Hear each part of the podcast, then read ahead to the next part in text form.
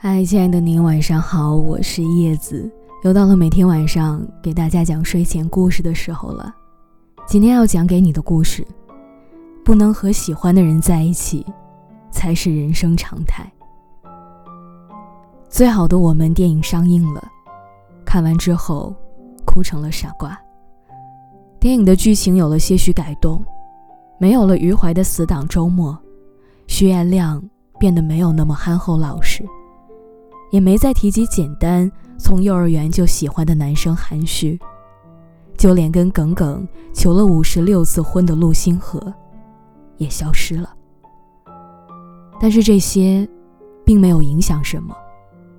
我们依然会为了耿耿和余淮分开的场面难过，为他们几年后的重逢而欣喜。电影院里那些抽泣的人们，在他们的青春里。一定也有一个念念不忘的人吧，所以在看到那些相似的场景时，才会这么感同身受。在爱情里，出场顺序真的很重要。林志玲和言承旭纠缠十六年，但最终林志玲还是嫁给了别人。胡杏儿和黄宗泽相伴七年，也难逃分崩离析的结局。阚清子和纪凌尘相爱三年，最后也只换回纪凌尘的一句“爱过”。所以，陆星河对着耿耿求了五十六次婚，都比不上余淮的一句“耿耿，我来晚了”。耿耿一定也是对陆星河有好感的，只是这点好感跟余淮比起来，真的太微弱了。这世上的感情很复杂。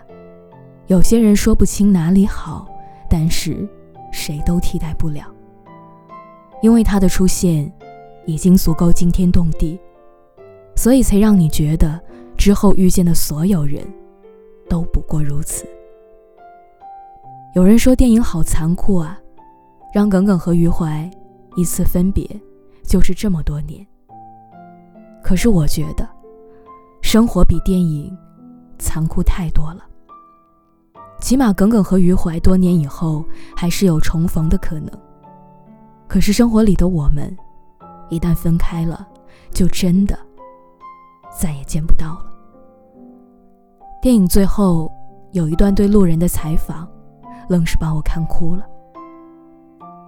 你当时出现的时候星光熠熠，我那么普通不起眼。可后来等我终于变好了，却……再也不能让你看见了。那时的他，是最好的他。后来的我，是最好的我。最好的我们之间，隔了一整个青春。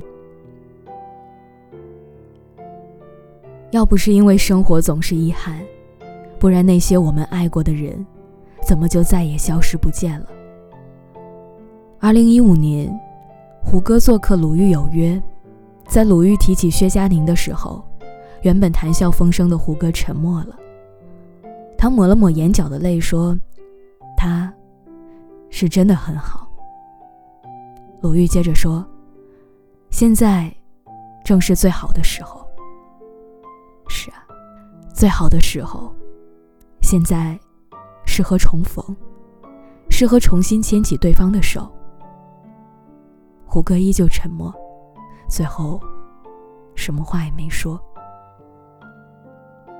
我想，那是因为他知道，感情一向复杂，错过的人，十有八九，是找不回来了。我们这一生中最遗憾的人，不是当初吵吵闹闹分开的那个，而是因为命运的错综复杂，草草走散的那一个。电影结束的时候，屏幕上有一句话，他说：“和那个人一起来看最好的我们，就是我喜欢你。”看到这句话的时候，坐在我旁边的女孩泣不成声。她多想和那个她喜欢的人一起去看啊，可是无奈，他们早就天各一方了。我知道相爱根本就不容易。爱也不是一加一，努力就有结局。有人说余淮是懦夫，说都不说一声就离开了。但我觉得，他是因为太爱了，所以才不敢跟耿耿说：“我再也不是当初那个最好的我了。”世界上的爱情有千万种，有像陆星河那样一腔孤勇的，也有像余淮这样怯懦试探的。有很多人一辈子都不敢开口说我爱你，不是因为不爱，而是因为太爱了。所以爱到深处，就反而变得小心翼翼。喜欢这件事儿，真的骗不了人。即使过去很多年。但只要一听到对方的名字，还是会有点不自然。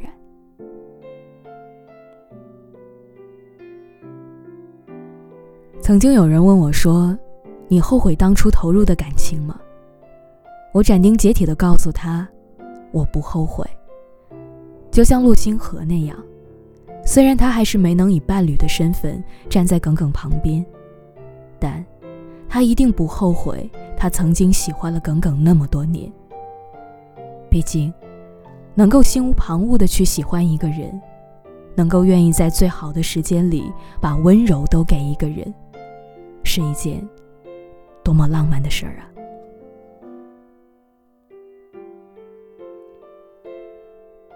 五月天在《如烟》里唱：“七岁那一年，抓住那只蝉，以为能抓住夏天。”十七岁的那年，吻过他的脸，就以为能和他永远。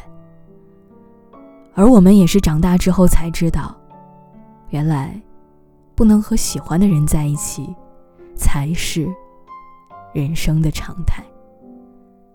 但是没关系啊，能够相遇一场，已经很难得了。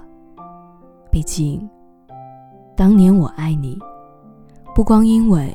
你为我做的事情，还因为为了你，我能做成的事，你知道吗？最后没能跟你在一起，真的好遗憾啊。但是等到时过境迁之后，我就会明白，如果当初没能跟你爱一场，我会更遗憾吧。